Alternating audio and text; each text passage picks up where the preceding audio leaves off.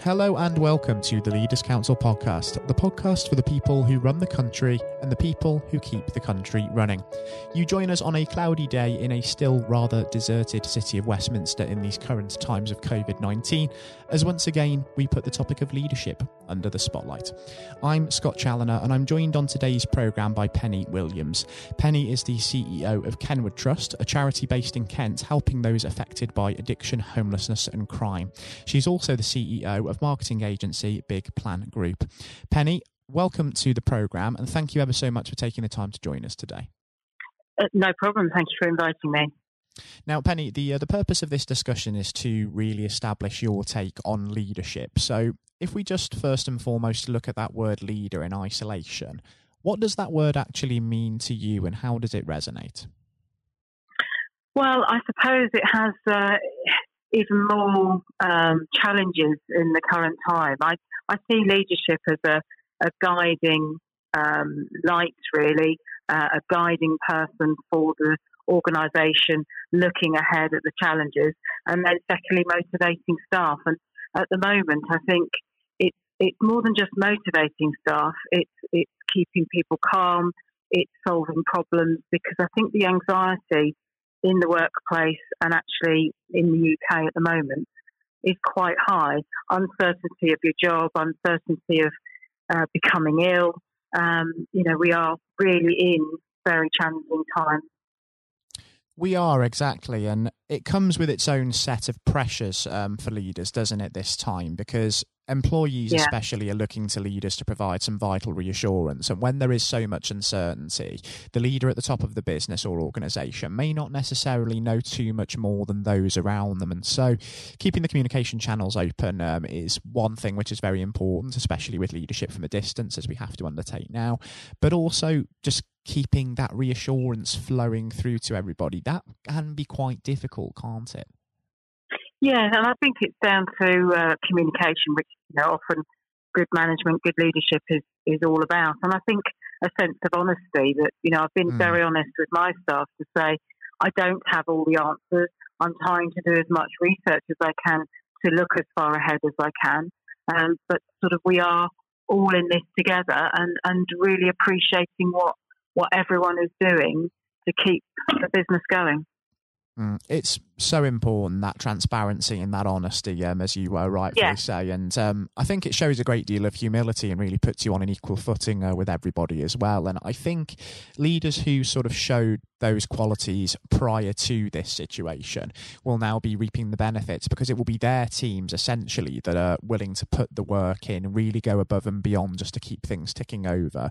And we're hearing some fantastic stories of that, aren't we? Of course, not just from the front line, but also within businesses from people who've had to adapt to remote working, or even those who've had to continue yeah. going on site and risk their safety as well. Yeah, indeed. And, and Kenward Trust is um, a, a, closed site. We're, we're dealing with some very vulnerable people, and I'm so proud of the team who have stepped up with our protocol to keep everyone safe.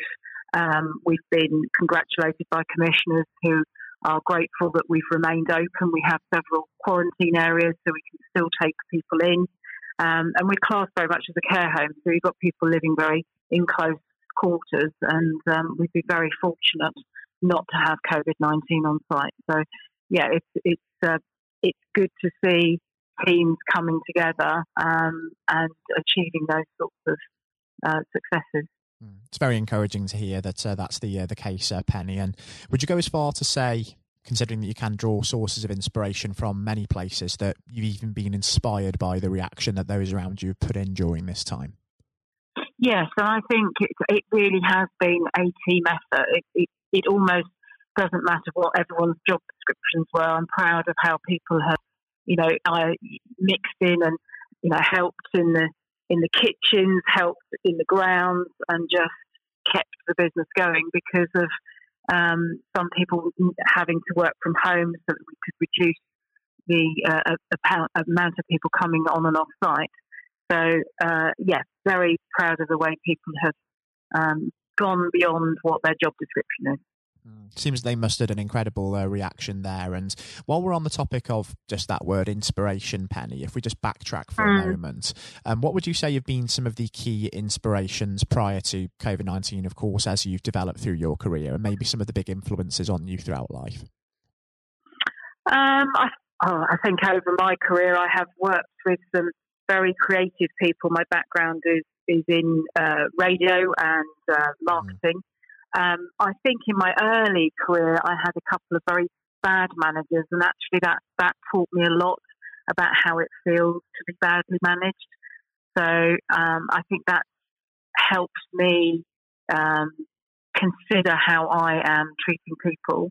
Um, so it's a, a, combination of both, really.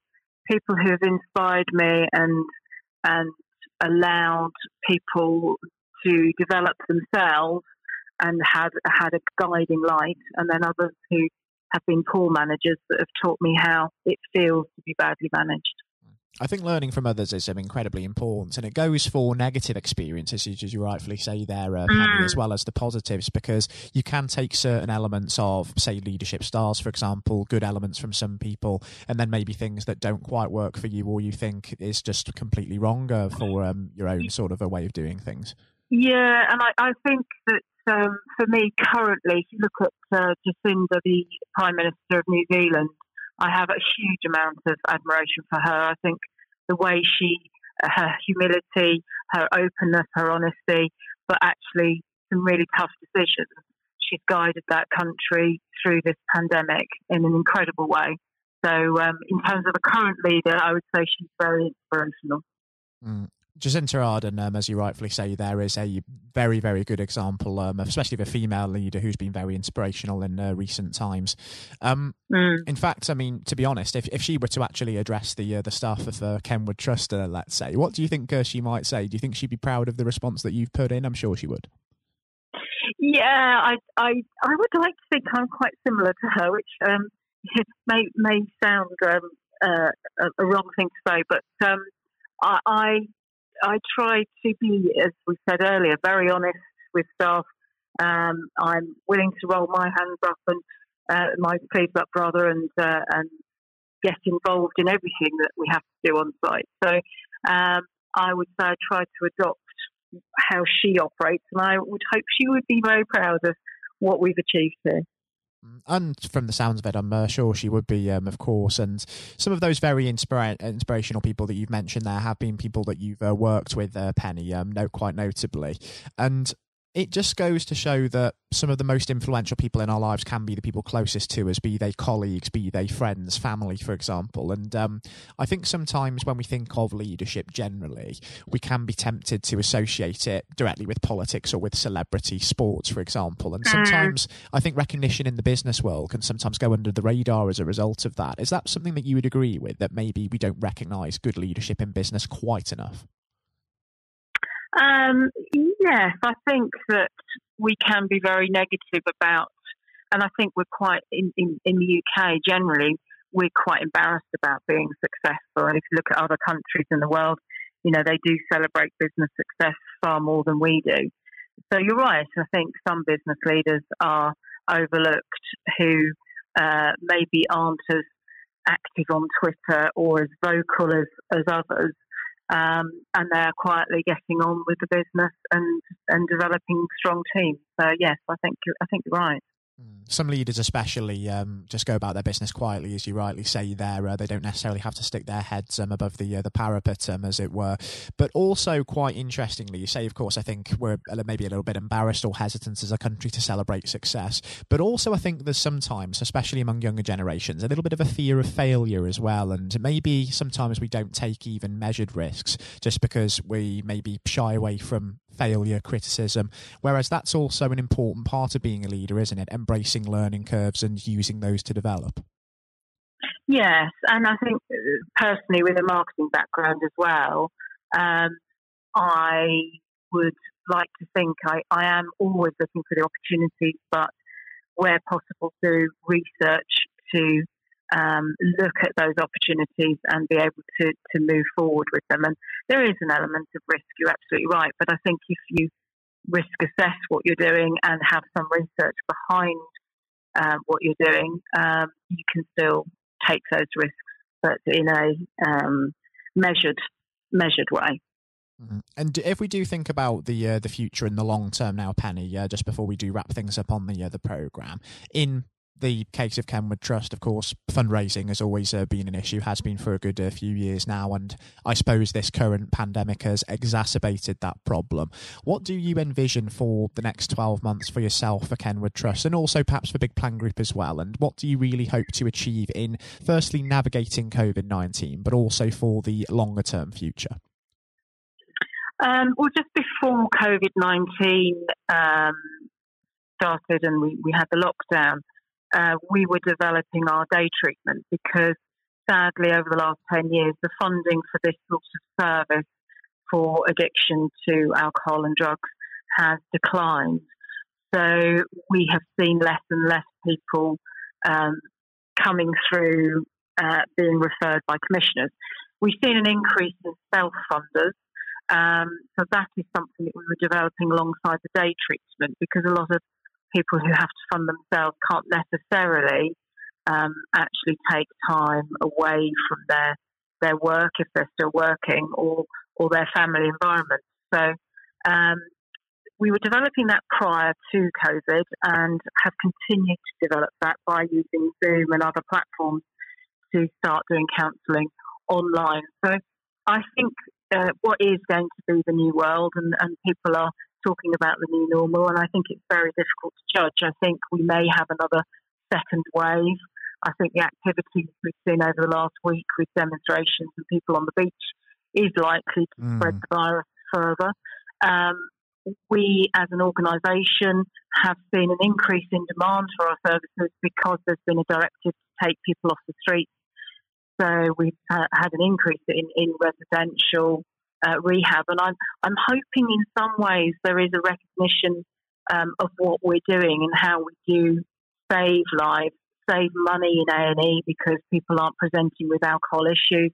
If we can fix them, um, they go back into the community and and can make a contribution and get back on with their lives. So I think the future in the next 12 months is going to be really tough. I've joked a few times saying I'm a leader on a big ship with no license and no map because it does feel um, very uncertain.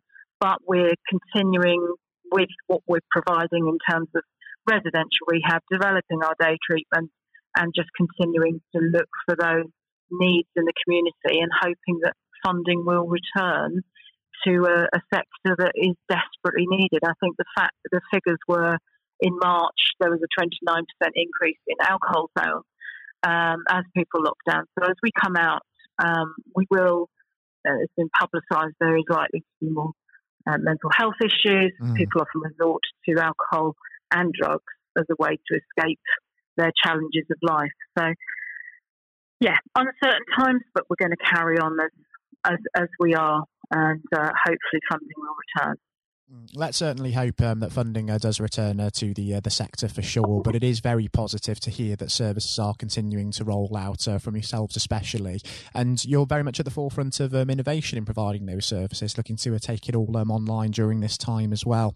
Um, we are yeah. just about out of time um, on the uh, the program, unfortunately, Penny. Otherwise, we could definitely discuss okay. this all day, I'm sure. But um, I think, considering how informative it's been today, it would even be fantastic to perhaps have you back on the program at some point in the next year, just just to catch up at yes, that point on what that new no normal is looking like and also how um, Kenward Trust is operating them as well within that new normal. I think that would be incredibly fascinating.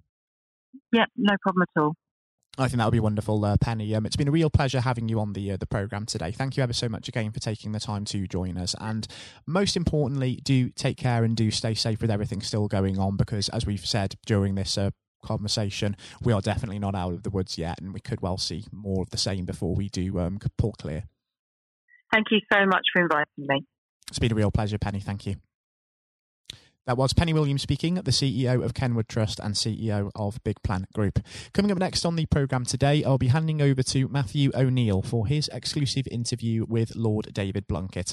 Lord Blunkett is an active member of the House of Lords, a former Labour MP and Secretary of State, and of course the chairman of the Leaders' Council of Great Britain and Northern Ireland. Despite being blind from birth, he rose to prominence to become one of the most um, important politicians of his generation, holding a number of senior positions in the cabinet of Tony Blair and serving as the MP for his Sheffield, Brightside, and Hillsborough constituency for 28 years. He was elevated to the House of Lords back in August 2015 when he was anointed Baron Blunkett of Brightside and Hillsborough. And I hope you enjoy listening just as much as Matthew enjoyed speaking with him. That's coming up next. Lord Blunkett, welcome. Thank you very much. It's very good to be with you. Um, well, of course, uh, nothing is being said uh, at the moment other than COVID 19, uh, which uh, we must touch on.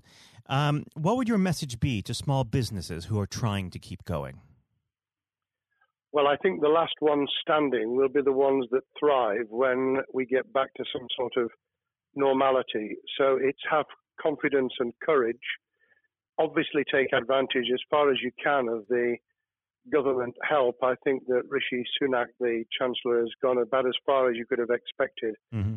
in the circumstances. There are obviously small businesses that fall between the cracks, those who uh, don't have um, defined premises, can't benefit from the business rate waiver, uh, have not really been able to demonstrate that they can uh, adhere to the PAYE for furloughing staff, and of course whether they can receive the the grant, ten thousand or twenty five thousand. All, all of those who can uh, are obviously able at least to benefit from that for the time being, and look to the future. But I think the second thing to say, and they don't need me to tell them this as a politician who who did once do a business studies qualification, which is that it will be a different world, and being able mm. to hmm. think about how that world will look in a year's time and be creative about it and learn from not just what's happening to you at this moment in time, but to others around you and the sector that you're working in, that will be really important.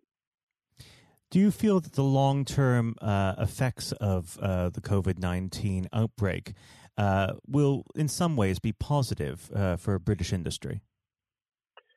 Well, only in the sense that people are having to be creative, they're having to adjust and innovate, Therefore, they're thinking about more productive, if you like, greater productivity ways of delivering the same service or delivering the same products.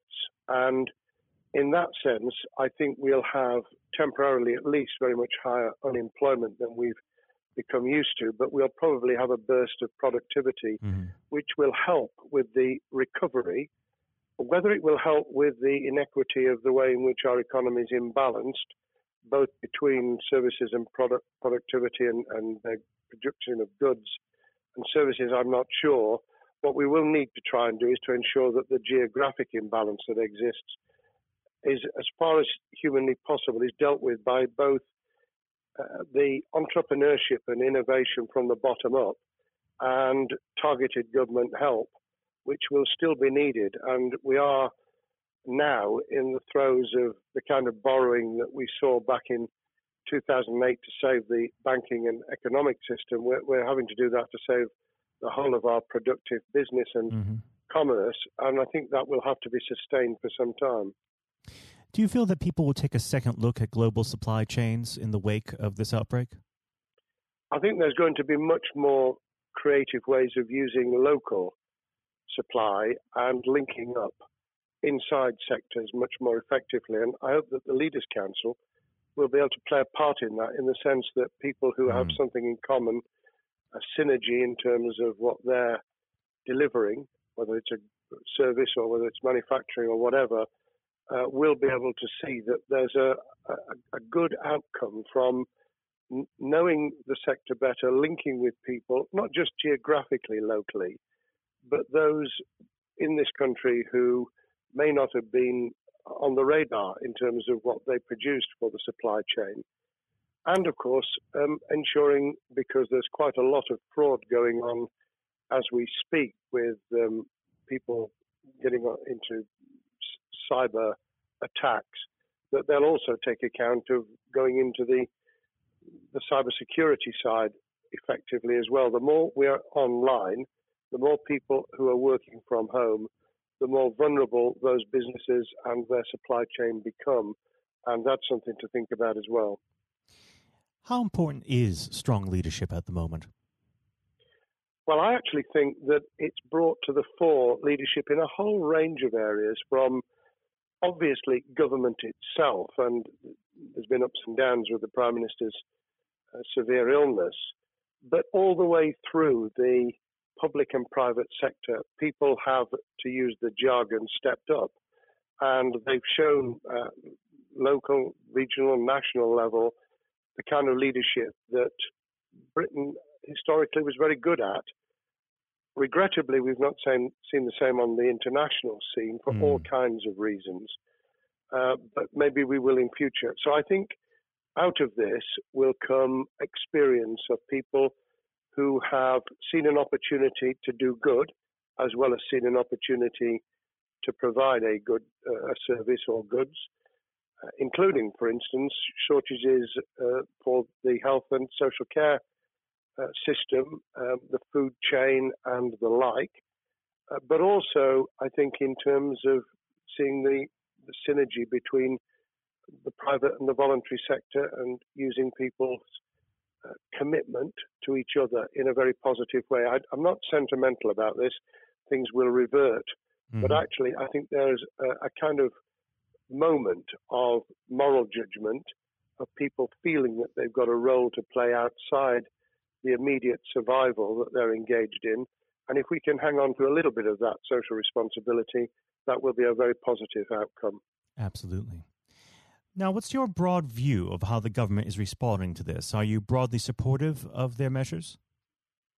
Well, it may surprise people to hear that, that, I have been very supportive. Of course, there's been legitimate criticisms about the speed of response on protective equipment and on issues relating to testing. But my own view is very similar to the challenge that was made to the Prime Minister of Italy when people said, Why didn't you close Italy down faster? And he said, A fortnight before we did it, I would have been considered to be a madman and nobody would have agreed to do it mm. if I'd tried to move too quickly. And I, I, think that's something that we need to reflect on here in the UK. We, we may have seen the signals elsewhere uh, across the world and taken them more seriously at the time. Hindsight is a wonderful thing, but as someone who's uh, had his life in uh, the opposite uh, political party to the, the present government, I think that with some hiccups and mistakes, they've not done a bad job in what has been incredibly difficult circumstances.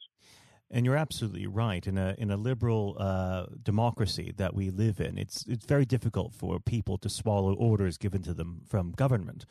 Um, well, the the UK and um, and the US, and to some extent to the Scandinavian countries, have a very different interest, uh, history and, and therefore interest in maintaining the freedom to decide and the persuasion and mm. consent that's required.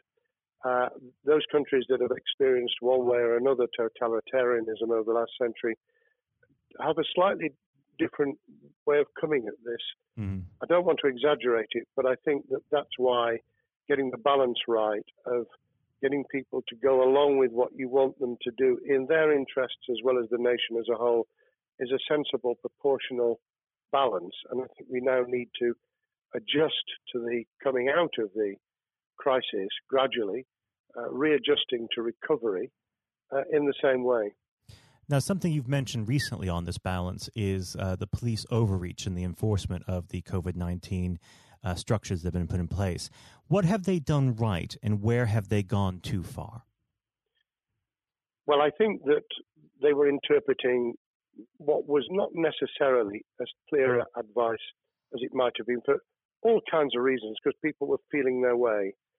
I think what's come out of it has been uh, a demonstration by local police services in some parts of the country that they could get people to do what was needed without the heavy hand of drones overhead mm. or people being told that they you know shouldn't be walking in the street because this was all about self isolation not incarceration it was about getting people not to pass the infection on to each other and therefore to provide distance rather than to make our lives a misery those police services that adopted that policing by consent and chivying people along did really well. Those who went over the top, I think, soon got a very substantial pushback. And one of the strengths of our democracy is that you could have that debate. People could say, I'm terribly sorry, we, we think the police force in our area has gone over the top. And that in itself is a constraint and uh, a readjustment.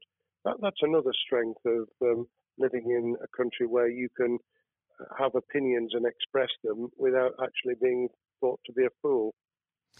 Now, of course, uh, the government has faced criticism uh, that they were slow to react, uh, and Boris Johnson wasn't present at the early COVID 19 COBRA meetings.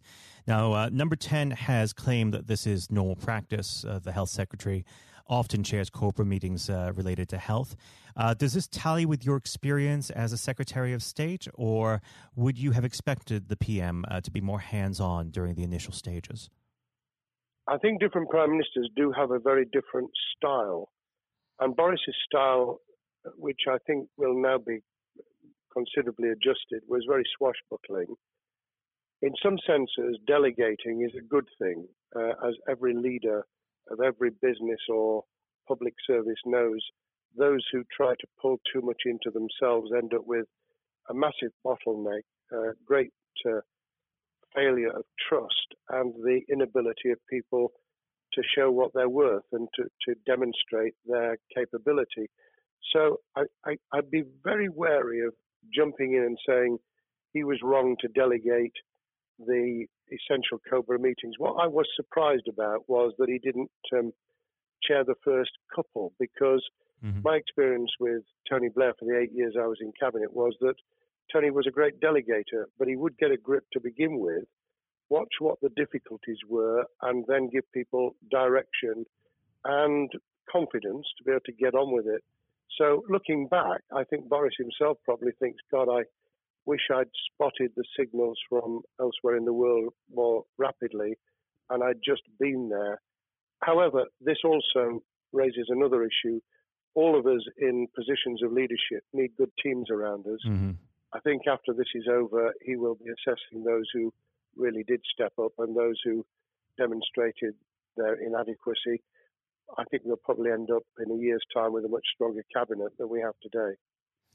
Well, absolutely. And of course, uh, we've seen a, a significant uh, drop in the visibility of uh, certain special advisors like Dominic Cummings uh, during this uh, entire period. So it'd be interesting to see how that pans out. Um, well, now- it's certainly readjusted the role of those behind the scenes with those who should be taking the decisions having received advice. Obviously, there's been a complete transformation in the profile of experts, if I might use that term, who'd previously been denigrated. Mm-hmm. Scientists, medics, people with behavioral science uh, understanding. My only criticism was were we getting wide enough advice? Were we narrowing it too much to a couple of key centres in London? But that's because I've always been adverse to everything being London centric. I think there's great expertise, wisdom, experience out in the sticks, and uh, we should use it. Uh, rightly so. Um, now, was par- pandemic planning part of your time as a minister, particularly perhaps uh, when you were Home Secretary? Well, it was, but it was on the back of risk arising out of counter-terrorism measures. Right. Uh, I was the Home Secretary for three months when the attack took place in September 2001 on the World Trade Center and beyond.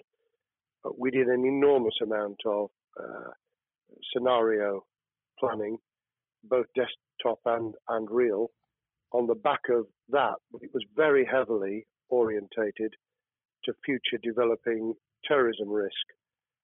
I certainly got involved with talking about pandemics. I remember being at a seminar in Edinburgh where the university there had done a lot of work itself on the issue of pandemics. And of course, we, we saw SARS and other things emerging.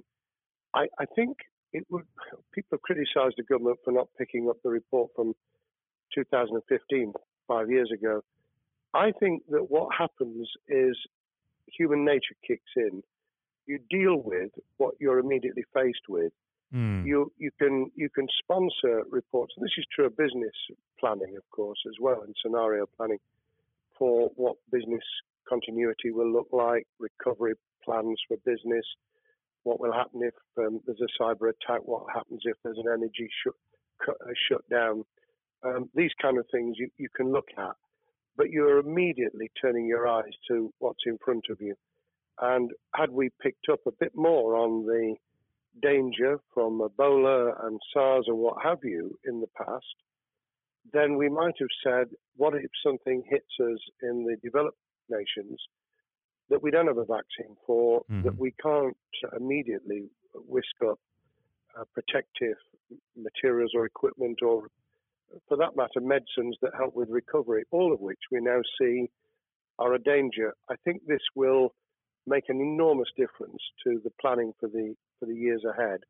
I hope it will be widened so that we don't just look at what's happened, but very rarely do you see something exactly repeat itself. Some of the circumstances will be, but others won't. So that's why I've put emphasis in what I talk about on looking at the other virus, the cyber attack uh, scenario, mm-hmm. which could be just as dangerous in a uh, a world of just-in-time provision. One of the miracles of uh, the modern developed world, except for the very poor, has been the distribution of food.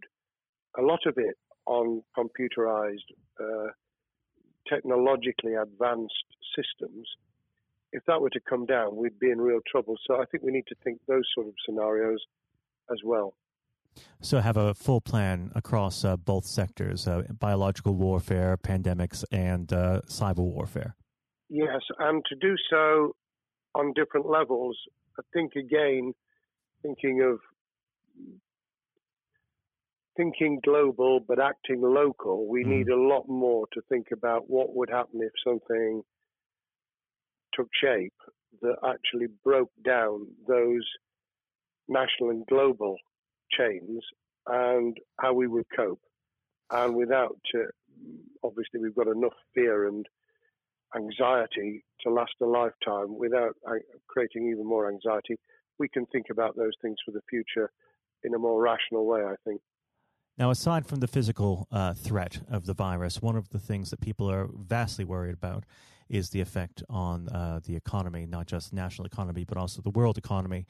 Um, now, it, it, has been said by certain parties, um, and uh, I'd like to garner your uh, thoughts on this. Is there a danger of the effects of the lockdown being even worse than those of the virus?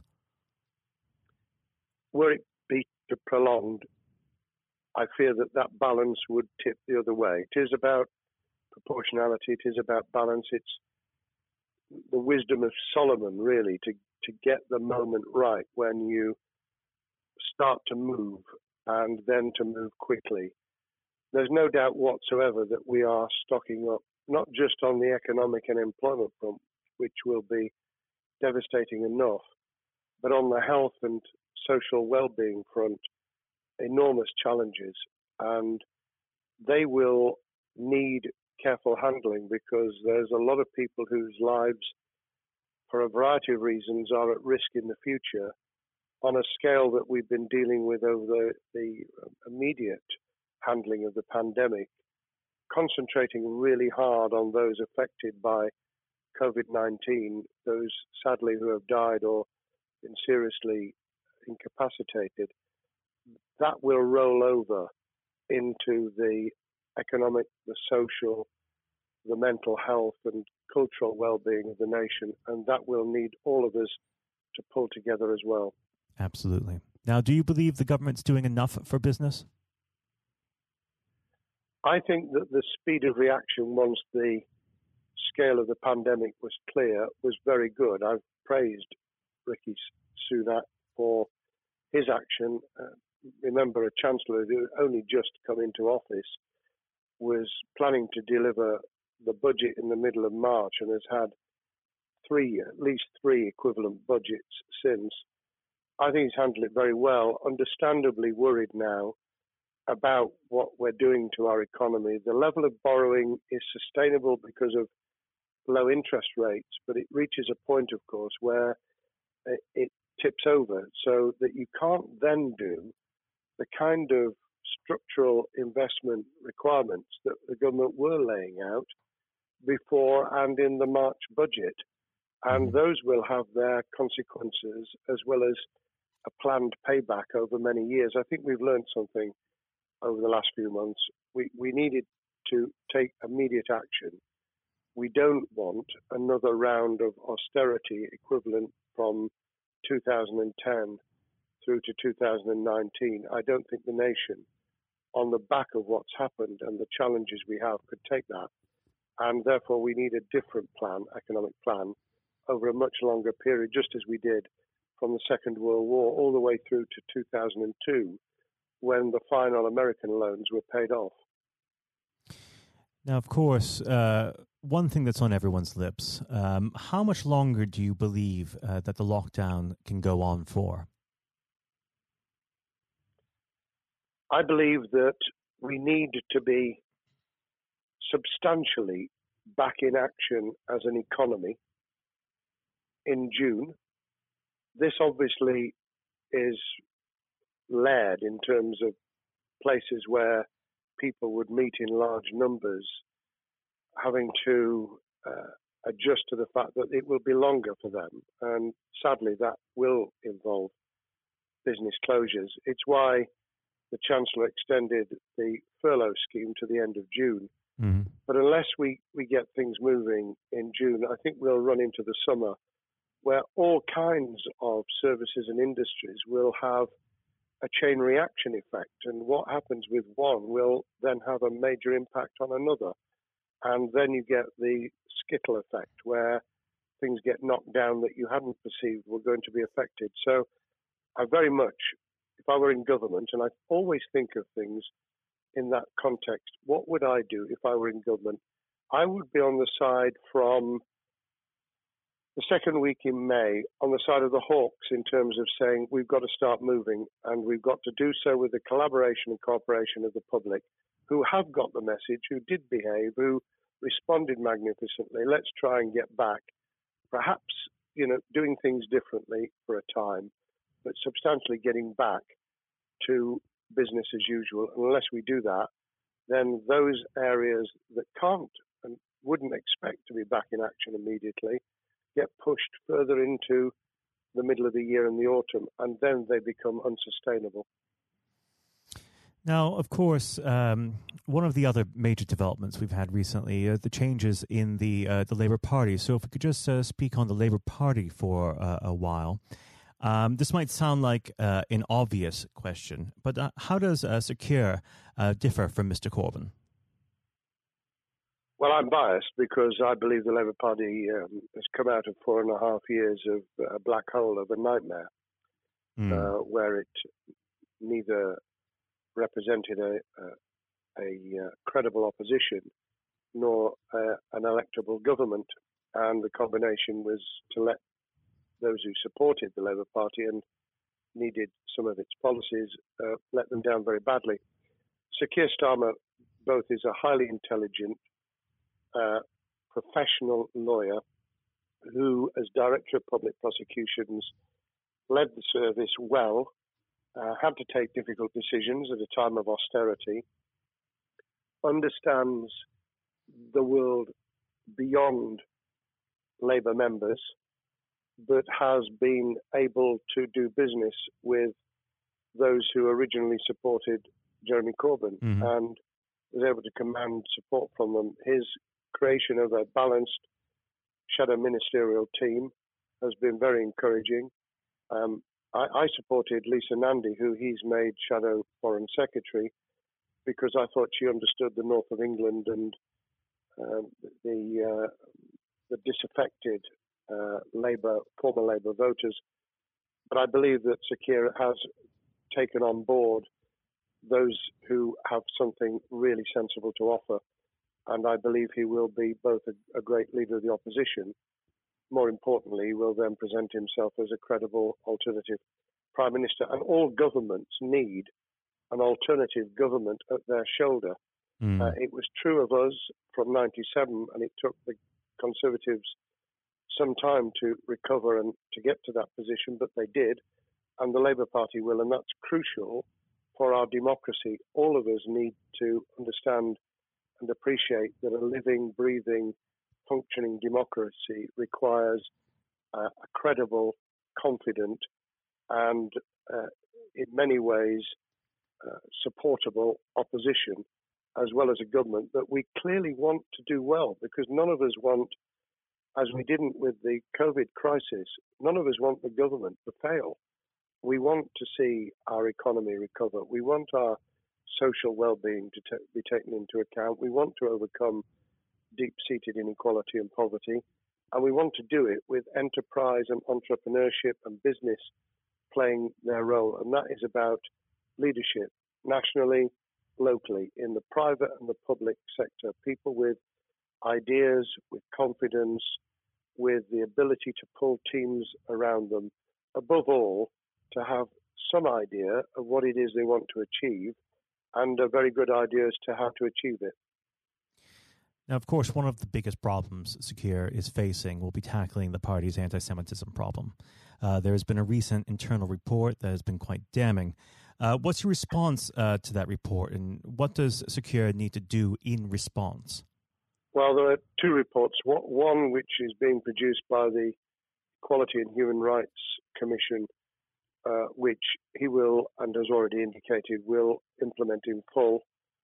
The second was a leaked report put together by the supporters of Jeremy Corbyn, 800 pages of private uh, interchanges on social media, which he has, uh, Keir Starmer set up an investigation to identify uh, who did it, who leaked it, what the content was, does it have any salience and lessons for us, and where necessary, action will be taken. So I hope that uh, as he moved very quickly to reassure the Jewish community, so he will be able to take the necessary steps to back up that reassurance with the kind of actions that says that this was a blight on a historic great political party that all us, all of us were ashamed of. We've been able to put that behind us and to move on to facing the future with confidence. What's the one king, uh, key thing that Sir Keir needs to do to restore Labour as an election winning party?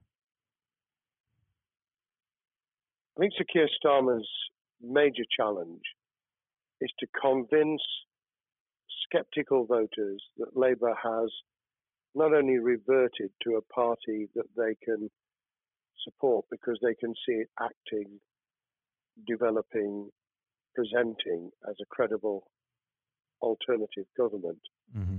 but also that the lessons have been learned from the fiasco from 2015 onwards. In other words, there have to be very clear signals of substantial change, not just the right words, not just reassurance that we're not uh, going back to some of the crazier uh, policies, but actually that we've understood why the electorate rejected those policies so substantially in December 2019. If people get that message, they'll understand that the Labour Party has changed, as it did in the 1980s and early 90s, to become the electable government with the greatest majority in historic majority, even greater than 1945, which I was privileged to be able to take advantage of in 1997 when I joined the cabinet.